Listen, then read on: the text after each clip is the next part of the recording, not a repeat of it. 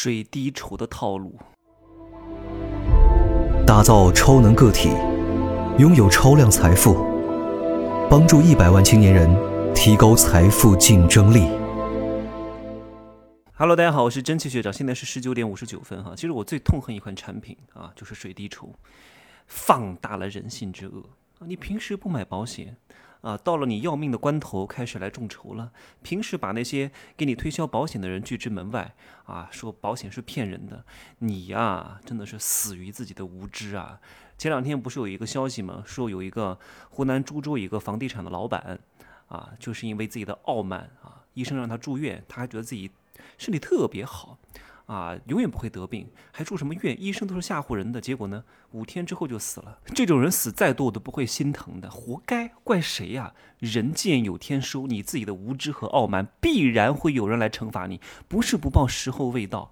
就像水滴筹的这些东西，我真的，我真的，除非他是真的是深山老林的，真的是家徒四壁，真的是没办法，真的是，只要你是城市里的，稍微是在一个。这个公司上班的白领，你父母出现这样的问题，你出来搞水滴筹，我只能说你是一个无知的儿女。你为什么不给父母买保险？父母说不买你就不买吗？你为什么不给自己买保险？你要知道，你给父母买保险是对你自己最大的负责哎，因为你要知道，一个大病毁掉一个中产阶级。你知道水滴筹是怎么挣钱的吗？这个世界上啊，没有任何的商业。是无私的，是大爱的。各位，凡是各位看到，我再教大家一招：凡是各位看到所谓的大爱系统啊，我昨天看到一个朋友圈，做什么美业的大爱系统，哎呀，恶心至极，真的。只要这个人讲大爱，只要这个人公司是大爱的，人是大爱的，你们知道有一个之前有一个组织叫善心会吗？啊，就是在搞资金盘啊，搞非法传销啊。这些人真的是坏透了，秉着大爱的人都是披着道德外衣的极大自私自利的骗子和坏人，一定要扼杀这种人。凡是说自己大爱的，一定很自私，真的。反而说自己很自私的，反而活得很坦荡。真的，我们的自私很正常，谁不自私？谁他妈的天天天生就大爱啊？你天生就大爱啊？怎么可能呢？所以那些讲大爱的公司，讲大爱的个人，大概率是骗子。你都不需要去考虑的，你也不需要来问我的，你你也不需要去思考他的商业模式的。凡是讲大爱的这个人，坚决不要信。天天把大爱吹在挂在嘴上的这种人，就非常缺爱。这种人坑起你来，真的是。坑一个算两个，我见识过太多这样的人了，特别是做什么微商的、做组织行销的、做直销的、做很多保险的，哎呀，真的是普度众生，你有这么高尚吗？哎呀，这种人是最坏的，我告诉你，坏到骨子里了，趁早远离他们啊！凡是所有的人用大爱给你洗脑的人，绝对不要相信。水滴筹大爱吗？啊，这是一个慈善组织吗？屁！哎呀，一切免费的背后的套路你是看不到的。你以为，哎，你们思思考过吗？水滴筹、轻松筹是怎么挣钱的呀？给你搭建一个平台啊，帮助你那么多地推人员，那么多人到医院里面去找那些重症患者，说，哎，我们来，我们可以来帮助你去化缘啊，就是博得社会的同情，来给你救助。你看，这是一家多么大爱的公司啊！请问，请问，一家公司的本质是什么？一家公司的本质难道是为了普度众生吗？不可能，一定是盈利。只是有些公司盈利是损人害己啊，有些公司盈利啊是损人利己，有些公司盈利是助人利己，就是完全不同的理逻辑。这家公司表面上是在做慈善，其实他在做什么？他是不敢收中间的抽成的啊，因为他在赚这种 赚这种不义之财会被别人骂的哈。就是说什么叫不义之财呢？啊，通过我这个平台，然后来募集善款，因为你不是家缺钱吗？要治病吗？然后呢，我抽一道水，抽个一成，但这种钱他们不敢赚，因为他们要背负非常大的社会舆论。毕竟他们还是表面上挂着慈善的名义在做的一家公司。那他们怎么挣钱呢？他们其实在干什么呀？你要知道，一个 app。啊，特别是在这个时代，一个 app 的获客成本有多高啊？京东的一个获客成本三四百啊，之前很便宜，通过那个百度 SEO 那个那个年代稍微来说比较便宜，几毛钱一个，几块钱一个。现在获得一个精准的流量用户成本，不管是淘宝、天猫还是拼多多都很贵，都是几百块钱。这家公司就几块钱，他怎么做的？他就是秉着大爱的名义啊，来帮你募集善款，然后通过你朋友圈的裂变，让大家知道水滴筹这个项目之后呢，然后进去。你要知道哈，帮你筹款只是他引流的一个手段。最终是通过你的人脉让大家知道轻松筹啊，通过啊，你看我的朋友都得病了，哎呀，我要给他捐点钱，这不是他的最终用意，他是通过这个场景来刺激用户啊，你看我的朋友都得病了，哎呀，你看正是因为他没有保险，所以呢。哎呀，他才要来轻松筹筹，我不能走他这条老路。你看，通过这种活生生、血淋淋的例子来给你警醒，来给你做用户教育。然后接下来他给你推出一个三块钱保六百万，你看你买不买吧？贪便宜没好事儿。我告诉各位，买保险本质上不是买一个产品，是买一个服务。你要知道，所以人给你服务是很重要的。所以你看，你花了三块钱啊，保一年六百万啊，是不是很划算？你看。上当了吧？第一个月三块，第二个月就不是了。他只是告诉你首月三块，接下来还有一个非常非常非常小的字，上面写续单啊，下一个月一百多。这这种是消费险哈，它不是重疾险。消费险是什么意思呢？就是你用多少报多少啊，而且也不是全报啊，很多也不是都报的，大概报百分之九十左右吧。啊，有些进口药也是报的，但是有一些特殊的项目是不报的。但是各位哈，各位。你要知道，像这种消费险，看似好像很好哦，啊，看似啊，你一年交个。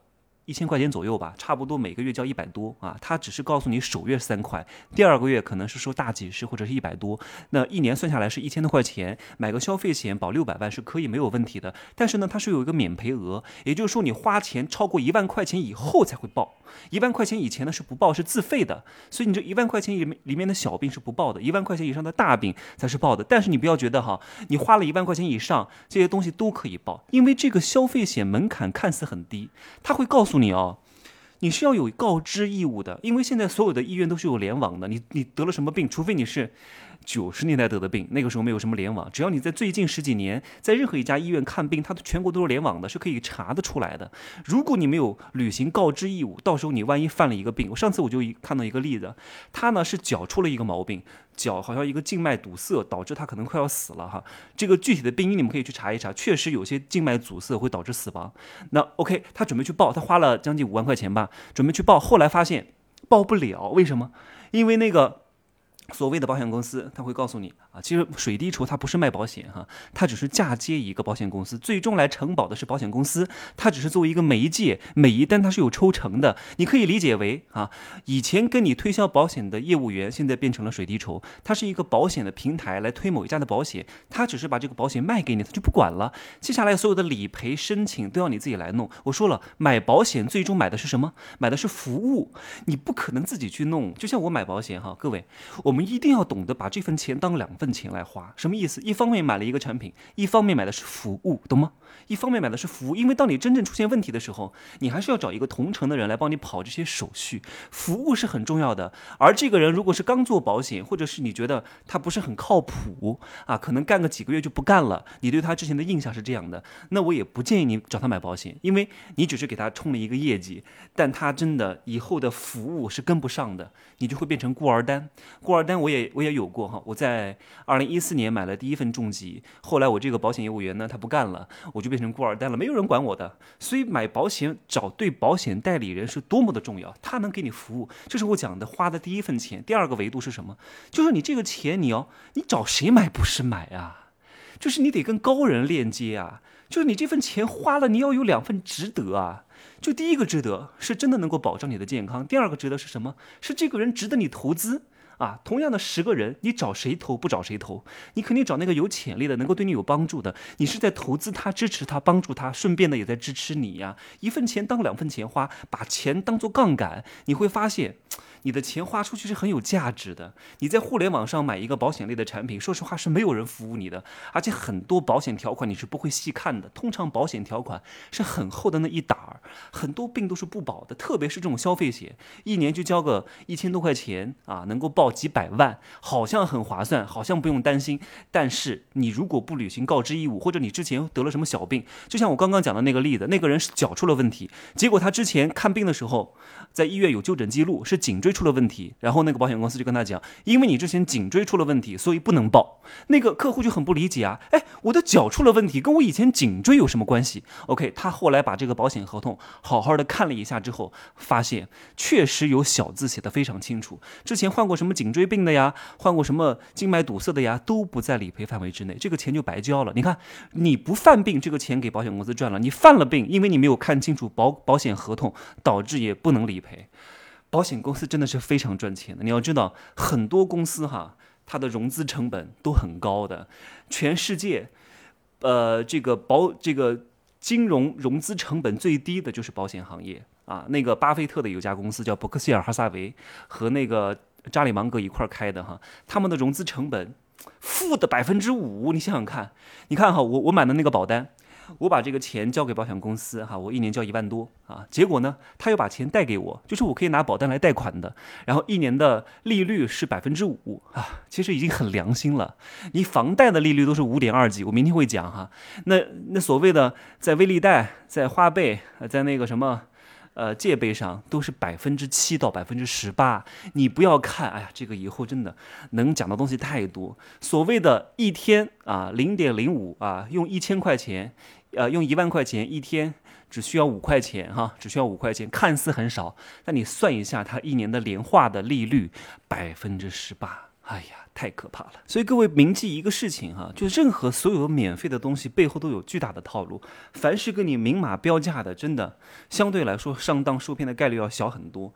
那些搞着免费的贪小便宜的，真的，你如果是商家，你吸引过来的都是一些投机分子；如果你是消费者，你非常容易被这种商家的套路给套进去，后来钱也花了，效果也没有，何必呢？所以我我总而言之哈，消费险要不要买？可以买，如果你的父母年纪已经很大了，五十多岁了，像我的父母都是五十多岁了哈，这个时候买重疾，一方面。交的钱很贵很贵，他们这个年纪大概是五十万的保额，一年大概得交两万多块钱啊。这个重疾是什么意思呢？就是你一旦触发这个重大疾病，他就会立刻赔付给你，不管你住不住院啊，一次性赔付就跟你再也没有关系了。但是有些保险公司它是可以多次赔付的哈，我知道有些中外合资的保险公司是可以多次赔付的，但是大多数保险公司呢，就是。啊，你触碰一次，跟你赔了一次钱，比如说赔了五十万，就再也不赔了。你以后再买重疾也买不了了。所以买重疾，我觉得是一定要买的。如果你现在年轻，二十多岁、三十岁，大概一年交一万多、五十万的保额，我觉得也没有必要交太多。你也不需要听那些保险业务员跟你讲啊，你的身价是多少多少多少告告诉各位哈。如果这个病五十万治不好，你也别治了，你也治不好了，好吗？你也真的治不好了哈。撑死了买一百万，再往上加保没有什么意义，好吗？真的这个病。哎呀，没必要了，就不治了吧，啊，就等死吧。我觉得还是把心态放得好一点。那消费险呢？如果你的父母年纪大了，这个时候买重疾相对来说比较贵啊。一年交的钱很多，你还是给他买一个消费险，没有任何问题。再加一个住院医疗，那消费险呢就是有免赔额的，通常是一万到两万，大多数公司是一万块钱门槛儿哈，免赔额。那有一些住院医疗呢，你可以补补充一个，一年大概也就是一千多块钱。你这样的话，你买了的话，它是没有免赔额的，就你住院它就报，还有住院的津贴。这样的话便宜一点，大概加在一块儿的话，像这种消费险和住院险，一年加在一块大概两千多块钱啊。重疾的话，如果你经济实力没有那么强的话，可以不买，好吗？这是我。给各位的建议哈，所以有些所谓的商业套路，看看似所谓的大爱的公司，所谓大爱的人，其实骨子里挺坏的哈。不要相信那些套路啊，去伪存真啊，看真相背后的真相，知识背后的知识，你就知道。哎呀，有些东西啊，在你跟前就是小儿科。我们有时候看破不说破啊，你也不需要免费的跟别人去讲这些道理。真的，你们是我的听众，算是我的粉丝，我才愿意跟大家讲这些东西。有些人我是不会讲的。你说你在外面莫名其妙跟别人讲真相。